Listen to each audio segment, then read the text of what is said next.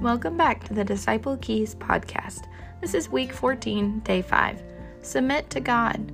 James 4 7 says, Submit yourselves then to God, resist the devil, and he will flee from you. Today's verse reminds us to submit to yourself to God, resist the devil, and he will flee from you. Jesus said, Father, into your hands I commit my spirit. Today, submit all of yourself to God. Give him all of your body, soul, and spirit. Let God strengthen you today to resist the devil.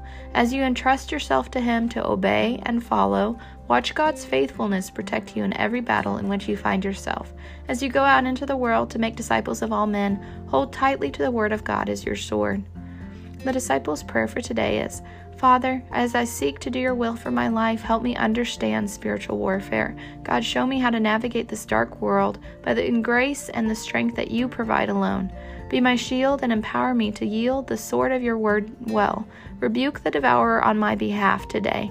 Let me walk in the victory that Jesus won for me on the cross.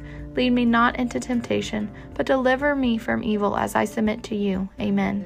The prayer for the unreached of the day is Father, I pray for the Arabic speaking Algerians today. God, open the eyes of their hearts to see you and open their ears to hear and understand the good news of your salvation.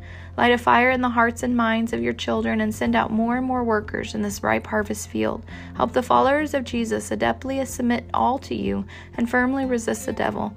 Glorify yourself among the Arabic speaking Algerians today, Jesus. In Jesus' name, amen.